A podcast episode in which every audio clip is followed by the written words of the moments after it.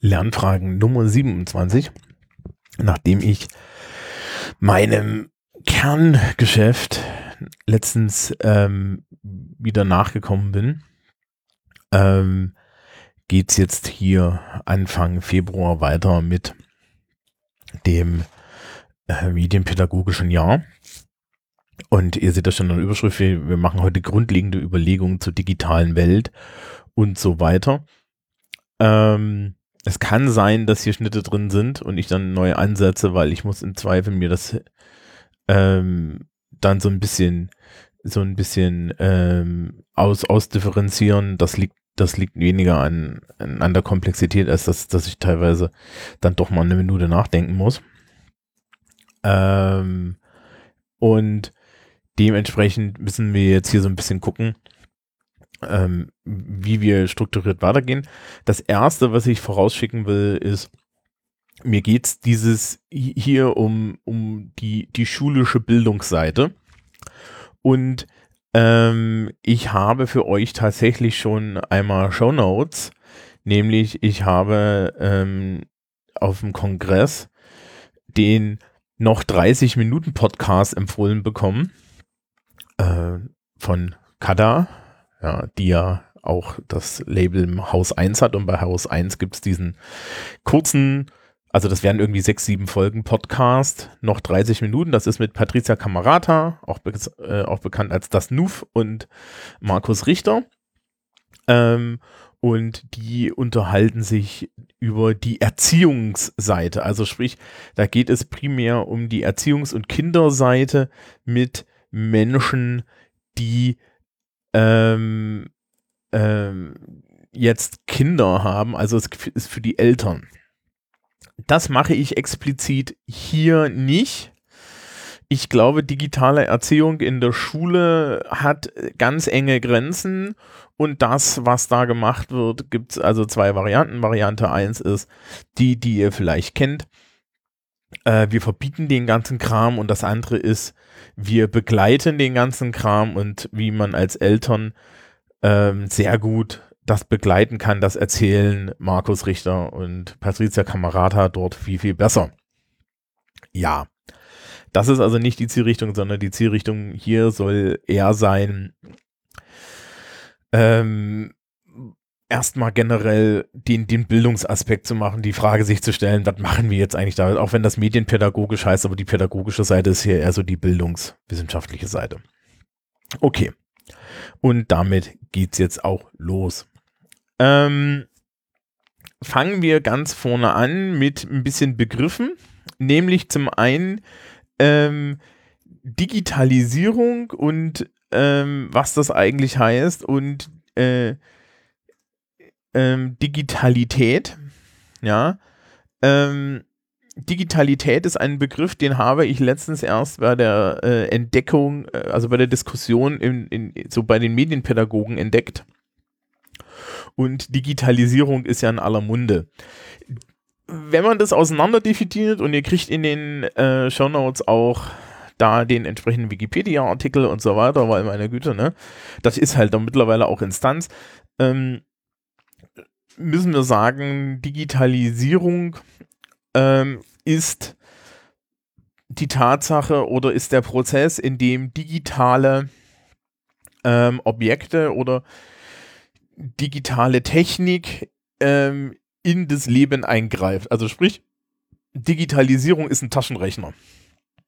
Ja, also ich hatte vorher keinen Taschenrechner, ich hatte einen Zettel und einen Rechenschieber und wenn ich jetzt den äh, Zettel und den Rechenschieber digitalisiere, ähm, dann ist das ein Taschenrechner. Oder aber ein Smartphone, ja, oder aber halt der Computer, in den ich spreche, oder auch hier mein wunderschönes Podcast-Mischpult, das ähm, Audioaufnahmen, die analog hier reingehen, digitalisiert. Also Digitalisierung ist eigentlich der Prozess, bei dem äh, te technisch etwas vom Analogen in das Digitale überführt wird. Das ist Digitalisierung. Das bringt uns jetzt in der Pädagogik noch gar nicht so weiter. Ja, also ähm, die Tatsache, dass Digitalisierung stattfindet, ist klar. Wir müssen auch ähm, mittlerweile da sagen, ähm, dass Digitalisierung nicht ohne äh, Konsequenzen ist, ja. Und ähm, da ist halt schon so die Frage, die ich mir dann halt auch als jemand mit, mit Chaos Communicate, äh, also Chaos Computer Club Hintergrund stelle, wie weit muss Digitalisierung gehen? Der, äh, der Club und auch ähm, andere Vertreter der, der Netzpolitik warnen immer wieder mit guten Gründen davor, zu viel Digitalisierung zu betreiben. Es gibt bestimmte Dinge, die sind vielleicht analog besser und die sind auf Papier besser. Platz 1 sind da immer noch Wahlen, ähm, aber auch andere Dinge. Also äh, ich kann jetzt mal kurz ein, ein Praxisbeispiel bringen. Wir haben äh, immer noch Papierklassenbücher und es wird jetzt in Schulen zum Beispiel die Digitalisierung dorthin gehen vorangetrieben, ähm, dass Klassenbücher durch digitale Klassenbücher ersetzt werden müssen. Und dann gibt es KollegInnen, die sagen, das sei ja das Beste seit geschnitten Brot, endlich kann ich das von meinem Rechner aus. Und ähm, ich ha wir haben da auch schon mal darüber geredet in, im, im Schulsprecher-Podcast, ja, äh, über Klassenbücher. Und wenn ihr dann dem Christoph so zuhört, wie der erzählt, ähm, dass, äh, wie das so bei ihm in der Schule tatsächlich funktioniert, dann muss man sagen, das steht einem im Wege. Dasselbe gilt für andere didaktische und pädagogische Mittel. Also Digitalisierung heißt einfach nur, ich benutze äh, digitale technologische Objekte, um ähm, analoge Objekte ähm, zu ersetzen, wobei man da halt darüber reden kann dann, und das machen wir dann im späteren, ähm, Ersetzung und Erweiterung. Ja, also kann digital, kann, können digitale, ähm, kann digitale Technologie mir für meinen Unterricht mehr bringen. Ne? Also Digitalisierung ist auch einfach was, was stattfindet. Also sprich, 99 Prozent der Menschen haben heutzutage keinen Papierkalender mehr, wobei das weiter verbreitet ist, als man so glauben mag, sondern sie haben dann halt irgendwie ein Smartphone, das sie dann nicht als Kalender benutzen. Also da sieht man dann halt auch wieder eine andere Perspektive der Medienpädagogik, ähm, dass nämlich junge Menschen die digitalen und digitalisierte Welt, die sie da draußen haben, dann nicht benutzen und da haben wir dann wieder eine Konsequenz. Da kommen wir aber gleich nochmal drauf. Okay, das ist das eine. Das andere Wort, was ich euch näher bringen will, ist der Begriff der Digitalität. Das ist eine Mischung aus digital und Realität. Und ähm, geht zurück auf Manuel Castells, der Name sagte mir auch irgendwas. Ja, und das ist so die Verschränkung von digitalen und analogen Wirklichkeiten. Ja, ähm, analog heißt hier ähm, offline oder Realität, also sprich das, was vor uns steht, und ähm, ja, Synonym für das Alte, ja, wo ich ja schon mal sagen würde, da diskutieren wir gleich mal drüber. Und äh, digital ist dann halt das Neue. Ja, die digital, die digital-analoge Vernetzung ist also die Digitalität. Ja, ähm, ja wie, wie, gesagt, im Unterschied zur Digitalisierung, das ist die Transformation. Ähm, sondern Digitalität ist halt die Frage, wie sieht jetzt unsere Realität mit äh, digitalen Elementen aus? Ja, ähm, also das ist halt ähm, ne, so eine Kulturfrage im Endeffekt. Also sprich, Digitalität drückt aus die Realität von zum Beispiel den jungen Menschen in meinem Jugendtreff, ähm, die halt zum einen die ganze Zeit real in diesem Jugendtreff existieren, dann gleichzeitig, und das merken wir dann dort auch immer wieder, in äh, WhatsApp-Gruppen digital auch kommunizieren. Ja, und wir haben das öfter, dass wir dann ähm, lokal in Anwesenheit mit den Kindern und Jugendlichen Dinge verhandeln, die in der WhatsApp-Gruppe passiert sind. Ne? Und das ist eine Digitalität, also eine digitale Realität, ja, wo dann also dieses Digitale und das Analoge sich ineinander verschränkt und ähm, zu einem wird. Jetzt muss man so ein bisschen sagen, das ist einfach ein Begriff für eine ähm, Welt, die eigentlich die meisten Menschen, die insbesondere jetzt das hier auch dann konsumieren, wahrscheinlich kennen. Und es ist eine Realität für jede Lehrkraft. Das ist halt einfach nur der geisteswissenschaftliche Name dafür. Also Digitalität ist ähm, eigentlich das, was wir heutzutage, zumindest in der westlichen Welt, alle leben. Das heißt also eine Verschränkung von digitaler und ähm, äh, analoger Realität. So. Ja, und in dieser Digitalität ähm, stellen sich dann halt Fragen für ähm, Pädagogik und Didaktik und da sind wir bei dem zweiten Teil dieser ersten Überlegungen. So, nämlich welche Konsequenzen hat das jetzt für die Pädagogik? Und da möchte ich so ein bisschen an, möchte ich so ein bisschen mit, mit, ähm, mit, mit verschiedenen ähm, so Inputs arbeiten. Ich komme einmal, ähm, ich komme einmal irgendwie von, ähm, ich, ich komme einmal irgendwie mit, mit euch mit der Fortbildungsoffensive zum Thema Digitalisierung und digitales äh, Unterrichten hier in Bayern, ja, um euch ähm, einfach mal zu zeigen, wie jetzt aktuell in der, in der Schule darüber diskutiert wird.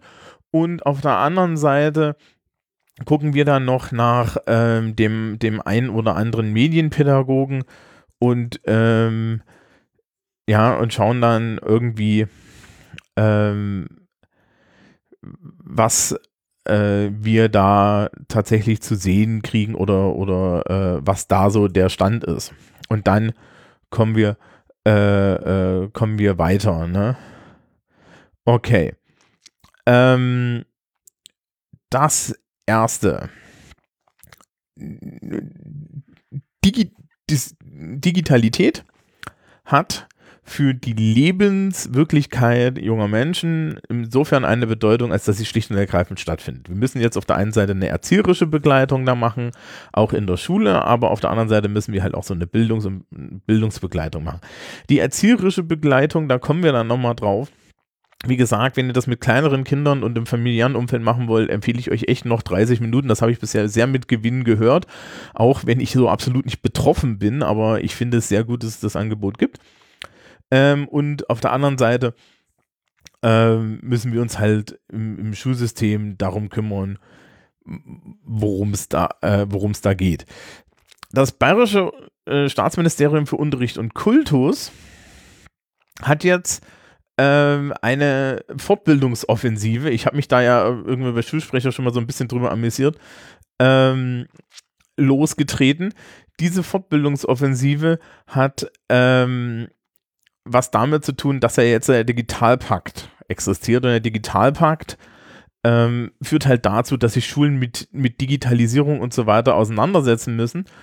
Und äh, ich, ich, verlinke auch, euch auch die Webseite. Das ist dann ähm, von der äh, Akademie für Lehrerbildung und Personal Entwicklung oder wie das heißt in Dillingen.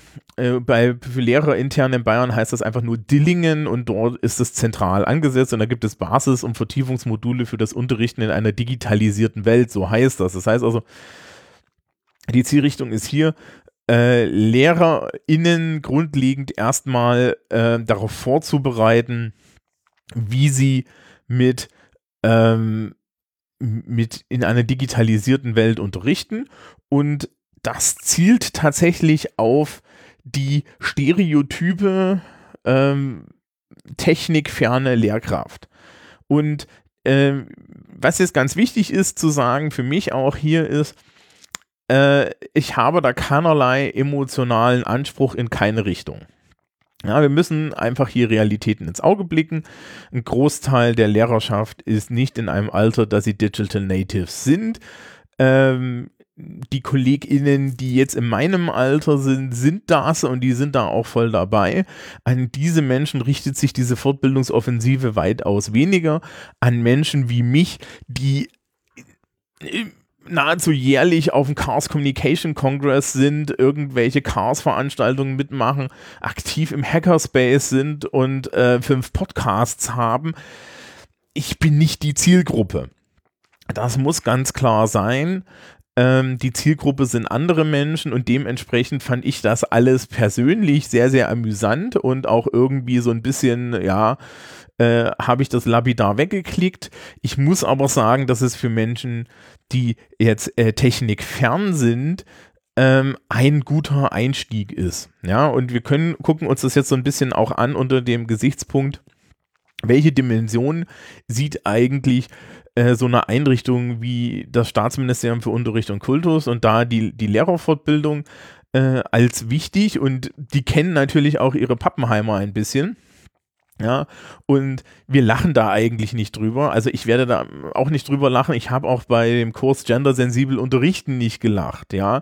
Äh, nur weil die, die, die links außen äh, äh, gendersensible Soziologen-Ecke, die ich ja hier so ein bisschen dann im Schulsystem schon vertrete, eine Ahnung hat, worum es da geht und das einfach mal so lapidar dann den Test wegklickt, heißt das nicht, dass es nicht ein wichtiger Bildungs, ein wichtiges Bildungselement ist. Also meine Formulierung ist da immer, ich möchte eigentlich das Schulsystem hinter mir äh, laufen sehen und zwar deutlich und nicht irgendwie in der, in der Ferne verschwinden sehen. Und dafür ist diese Fortbildung genau richtig. Ähm, ihr könnt da nicht reinklicken, ich kann da reinklicken. Ähm, die, dieses, die, äh, diese Fortbildungsoffensive ist also so ein Online-Lernkurs. Und wer jetzt mit auf der Website ist, sieht das schon. Da gibt es ein Grußwort vom, vom, von meinem obersten Chef, dem Staatsminister für Unterricht und Kultus, das habe ich mir nicht angeguckt. Dann gibt es FAQs, ja, wie, wie klicke ich hier mich durch? Und dann gibt es drei Module: Digitalisierung, Schule, Recht, Ethik und digitale Welt und Unterricht entwickeln. Also sprich, die drei Dimensionen, die ähm, das Kultusministerium als Fortbildungsziele für ihre Lehrkräfte ähm, auserkoren hat, sind erstens, wie mache ich das rechtssicher? Das ist eine Dimension, über die werden wir uns in, in einer getrennten Folge auch nochmal unterhalten, weil das ist eine Dimension, die aktuell in medienpädagogischen Diskursen einfach mal weggelassen wird. Ähm, es wurde mir vor einiger Zeit kolportiert, dass ein bekannter Medienpädagoge gesagt hat, ja, er hatte halt irgendwas eingesetzt ja, und es sei ja noch kein Lehrer in den Knast gekommen, weil er was gewagt hat. Und ähm, dem muss ich widersprechen. Es haben sehr viele Lehrkräfte sehr viel Ärger bekommen und wenn ich mich nicht an die Regeln halte, ja, dann äh, insbesondere was Datenschutz angeht, dann stellt sich der Staat auch nicht vor mich. Ja, also es ist ganz klar, wenn ich jetzt ein, äh, meine Schülerschaft geschlossen auf eine Plattform äh, packe, die datenschutzrechtlich zweifelhaft ist und dort Einsprüche und Klagen entstehen und diese entstehen, dann äh, bin ich dran. Also sprich, allein schon diese Digitalisierung, Schule und Recht, was darf ich und so weiter. Wir schauen auch gleich mal im Detail rein. Ähm, das ist ein wichtiger Teil für Lehrkräfte. Das ist eine Dimension, die wird gerne vergessen, aber die wird hier auch dann irgendwann Thema sein, allerdings eher so in der zweiten Hälfte des Jahres. Wir machen jetzt erstmal die Grundlagen. Ethik und digitale Welt ist die zweite Frage, also sprich, welche ethischen Fragen stellen sich? Das finde ich sehr spannend, dass das gemacht wird. Ähm, wir müssen da halt auch mal kurz gucken, was da jetzt so die Konstrukte sind, die da gemacht werden. Und ähm, dann schauen wir weiter. Und das dritte ist dann die Praxissache, nämlich Unterricht entwickeln. Und diese, die, diese drei Module, äh, ich kann euch verraten, das ist angelegt darauf, dass man, um das zum Durcharbeiten, irgendwie pro Modul sechs Stunden braucht oder so und dann muss man so Fragen beantworten. Ich habe einfach nur die Fragen beantwortet, habe meine, habe innerhalb von einer Stunde das alles gekriegt. Äh, ich gebe aber auch dazu, da war nichts dabei, was mich jetzt überrascht hat und es waren ein paar Sachen dabei, die, die mich jetzt als eher progressiven Menschen in der Richtung die Augen hat rollen lassen. Ich kann auch gleich dazu sagen, der, die, die dauerhafte Tendenz des Schulsystems, alles auf Teufel komm raus digitalisieren zu wollen, finde ich genauso nervig, denn das ist eigentlich auch nicht nötig. Okay. So. So. Okay. Ähm, wir gucken also mal jetzt hier so durch äh, Schule und Schule und Recht. Äh, was ist was ist da dem, dem Staatsministerium wichtig. Ähm, ich habe es schon alles ausgefüllt, das war so schön. Ja, also es wird einmal erklärt, was Digitalisierung ist. Man hat sich sehr viel Mühe gegeben. Ihr, äh, es gibt hier tatsächlich so Videos und so und die wurden auch sehr gut produziert. Ähm, ja, äh, es gibt dann irgendwie auch, auch man kann sich die Filme, diese Interviews Äh, und es gibt den Lehrer Anton L., da bin ich ja schon mal total stinkig, weil das ist ein Mann. Ähm, ja, äh, und es geht hier dann um solche Fragen wie, äh, was darf ich denn kopieren, was darf ich denn irgendwie, ähm, die, was darf ich denn irgendwie digital verwenden und so weiter. Ja, also äh, äh da, was aus dem aus dem ähm, aus dem aus dem Internet kann ich denn irgendwie ähm, kann ich denn jetzt hier irgendwie auf welche Art verwenden? Und wir sehen dort dann auch den großen Stress mit digitalen Medien, nämlich dass äh, aktuell Digitalisierung des Schulbuches zum Beispiel, ja, also äh, insbesondere Kindern im Grundschulalter vielleicht mit Hilfe von dem E-Reader, der nun wirklich nicht schlechter zu lesen ist, ähm, da das Leben leichter zu machen, indem man sie nicht so viele Schulbücher schleppen lässt.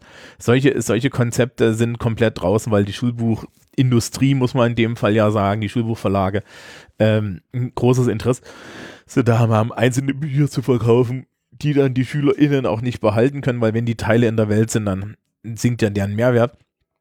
Äh, solche Sachen sind da dabei und so weiter. Ähm, und das nächste ist dann die Frage der Ethik. Da muss ich ehrlich sagen, war ich sehr am Lachen, weil man hat sich als, als Expertin äh, Julian Niederrümelin geschossen und ich weiß bis jetzt noch nicht, wie sie auf die Idee kommen, dass das eine Idee ist, ja, ähm, was dann, was dann tatsächlich besser ist, ist, dass sie äh, ist Unterricht entwickeln.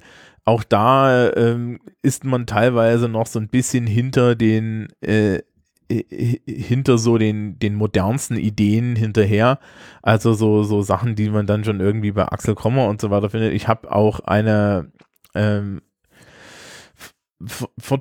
ich hatte ja so eine Fortbildung, die, ich, die dann hier auch hierfür der Auslöser war, äh, wo es, wo es um Digitalisierung geht.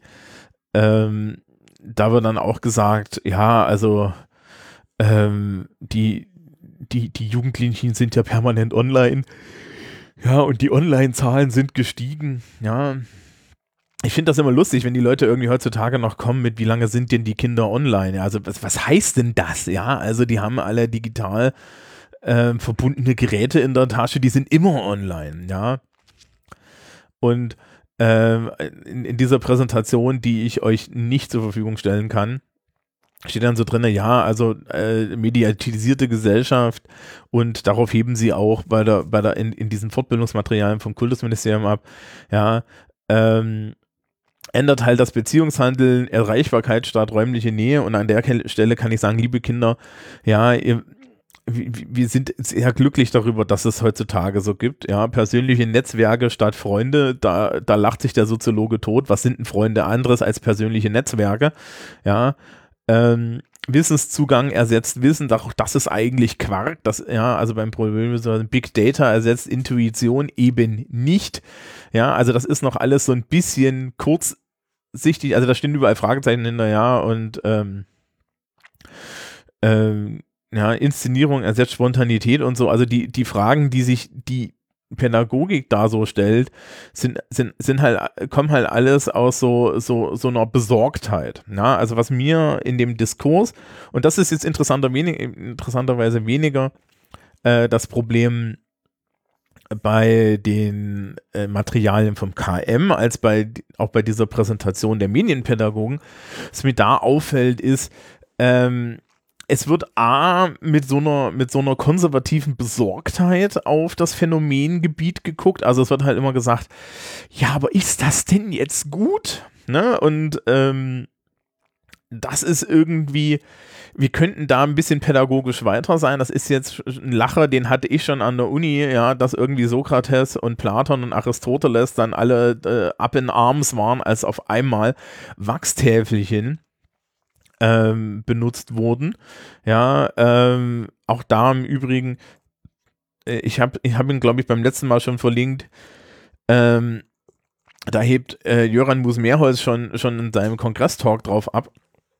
Ja, also bitte, liebe Leute, das sind halt einfach neue Artefakte. Das Problem ist nicht, dass wir Digitalisierung haben und dass die Leute jetzt andere Zettel benutzen und andere Varianten, Zeug auch zu schreiben. Die Frage ist, was man damit macht. Und die zentrale Frage ist dann halt auch, macht es einen Unterschied? Und die, die, die Erkenntnis ist, macht es eigentlich nicht. Also ähm, die Unbeholfenheit junger Menschen, ja, in sich zu organisieren, junger Menschen irgendwie ähm, mit den Mitteln, die sie haben, effektiv umzugehen, die hat sich aus meiner Sicht in den letzten zehn Jahren trotz stetiger Digitalisierung nicht geändert. Ja, ähm, hat man früher bei so einer Seminarsitz, also so bei uns beim, im Seminar haben wir Zettel ausgehangen und die Leute haben sich auf irgendeinen fetzen Papier ihre fünf, ihre, ihre fünf Daten aufgeschrieben und den dann verloren.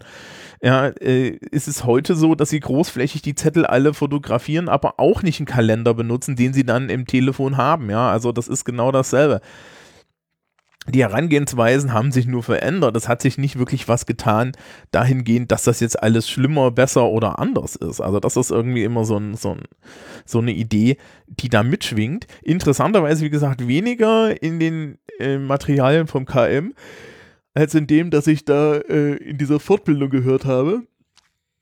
Ähm, andere Menschen, und ich habe dann jetzt nochmal geguckt, wie, äh, wie zum Beispiel ähm, Axel Krommer, ja, der, der, der hat dann so, so Ideen, dass er halt sagt, naja, ähm, wir müssen jetzt, äh, äh, ja, äh, wir, wir müssen das jetzt einfach annehmen, dass das da alles da ist und das war's, ja, und ähm, da ist eine sehr hochtheoretische äh, äh, so eine hochtheoretische Diskussion drin, allerdings merkt man dort die Gegenseite. Also während klassisch äh, die Pädagogik und auch, auch das Schulsystem erstmal dem digitalen eher negativ und abwehrend gegenübersteht. Ja, Joran nennt das in dem Vortrag äh, ja, volle Kraft auf die Deflektorschilde.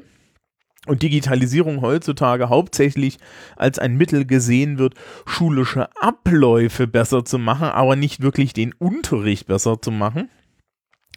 Ja, gibt es dann auf der anderen Seite Menschen wie, wie Axel Krommer, die mit einer, mit einer, ja, das ist jetzt alles da und das müssen wir jetzt machen, Haltung da rangehen, die von der anderen Seite undifferenziert ist.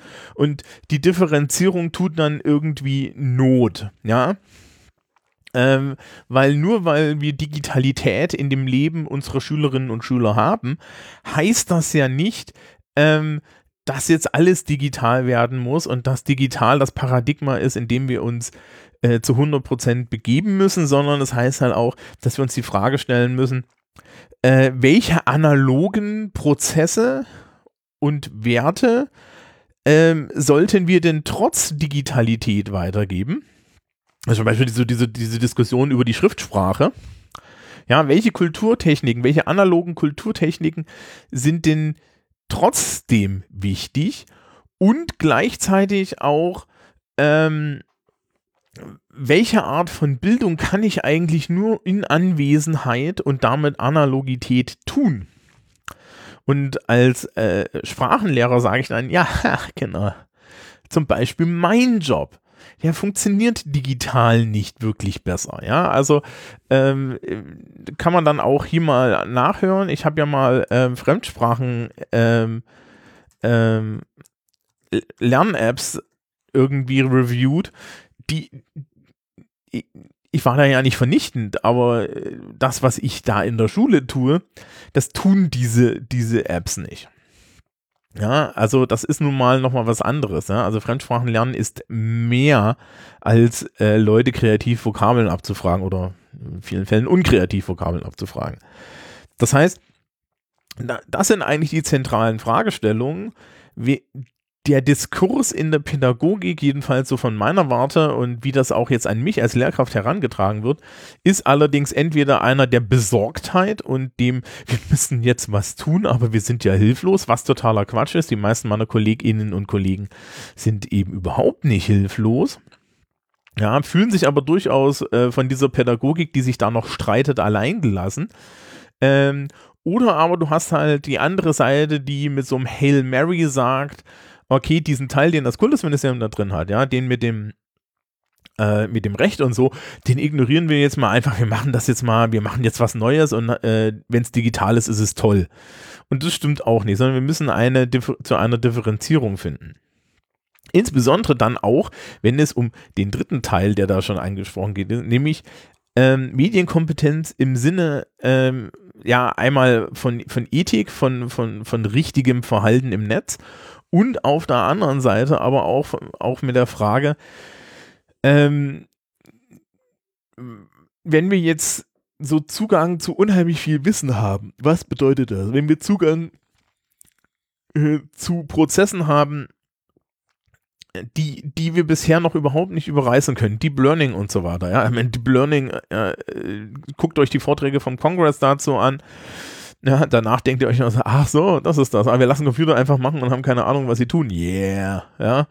Ähm, also muss man ja ein bisschen aufpassen, ne? Deep Learning, neuronale Netze ist alles etwas unterschiedliches. Wie schaut, schaut sich im Detail an? Ich kann es nur empfehlen. Und ähm, dieses Wissen ist aber dann auch gar nicht im Schulsystem da.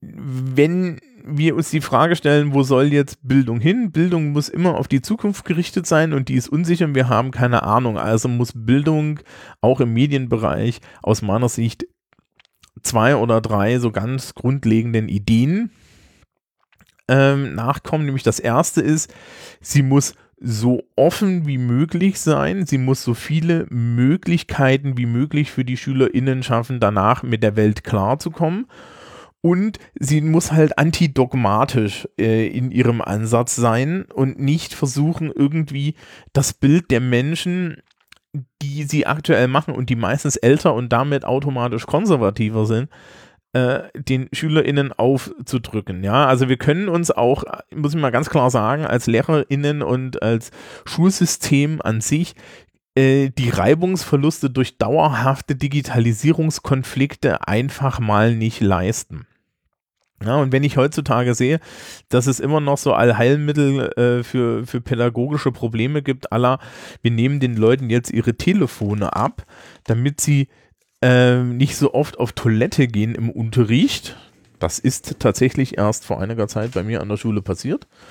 Ähm, dann müssen wir, müssen wir uns die Frage stellen, vielleicht, vielleicht ähm, muss das Angebot, was wir an diese jungen Menschen machen, ein ganz anderes sein, sodass sie entweder in Ruhe aufs Klo gehen können oder es scheiß, scheiß, scheißegal ist, ob sie aufs Klo gehen.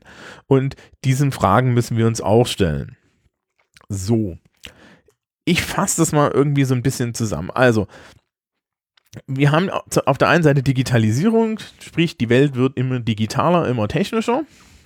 Und das führt zu Digitalität, also zu einer digitalen Realität, wo Menschen gleichzeitig in digitalen, ja, es wird immer gesagt, virtuelle Räume. Ich finde, bei virtuellen Räumen denke ich immer so an Tron.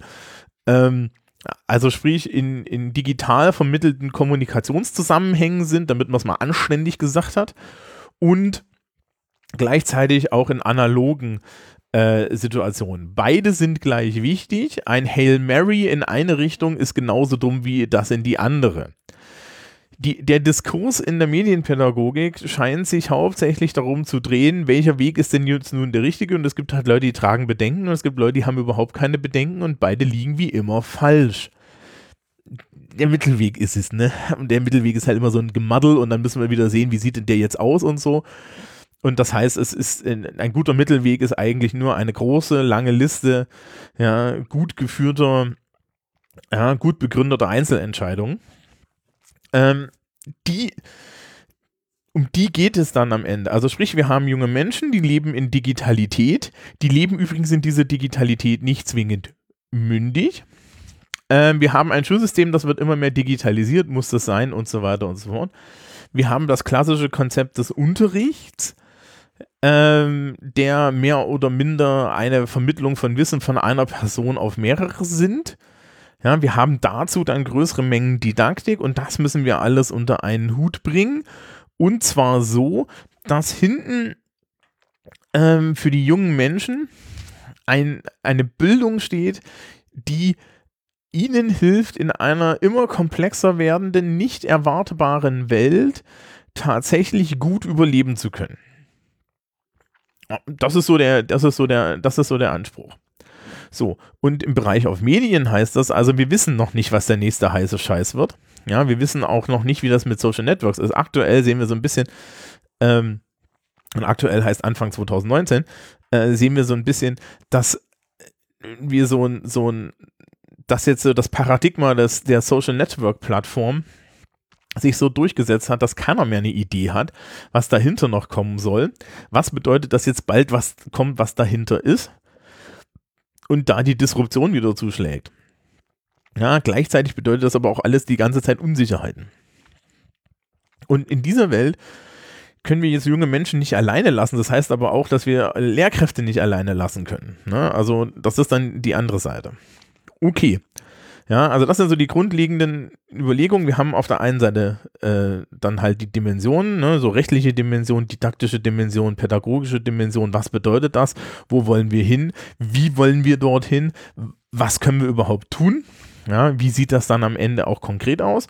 Und äh, mit denen werde ich mich jetzt in den nächsten restlichen zehn Sendungen beschäftigen dazwischen, wie ihr habt es ja schon gemerkt, äh, jetzt auch im Januar können immer wieder auch noch andere Folgen Lernfragen existieren. Das kommt jetzt hier immer am Anfang des Monats und äh, der Rest, den verteile ich dann so, wie es sein muss. Okay, ähm, das war's für diese Folge. Ich hoffe, das hat euch so ein bisschen was gebracht. Ich werde euch mit Shownotes beschmeißen. Ähm, ja, und ihr konntet meinem den Gedankengängen so ein bisschen folgen. Worum es in der nächsten Sendung geht, weiß ich noch nicht. Das ist so ein bisschen jetzt, ich habe so ich habe jetzt so ein bisschen Zeit, weil ich das relativ früh jetzt aufnehme für, für den Februar. Ähm, wer im Anfang Februar das hier hört und mir eine Richtung vorgeben möchte, darf das gerne mal machen. Ich bin da, glaube ich, gar nicht so unempfänglich für. So, dann euch einen schönen Februar. Wir sehen uns dann Anfang März mit diesem Thema wieder.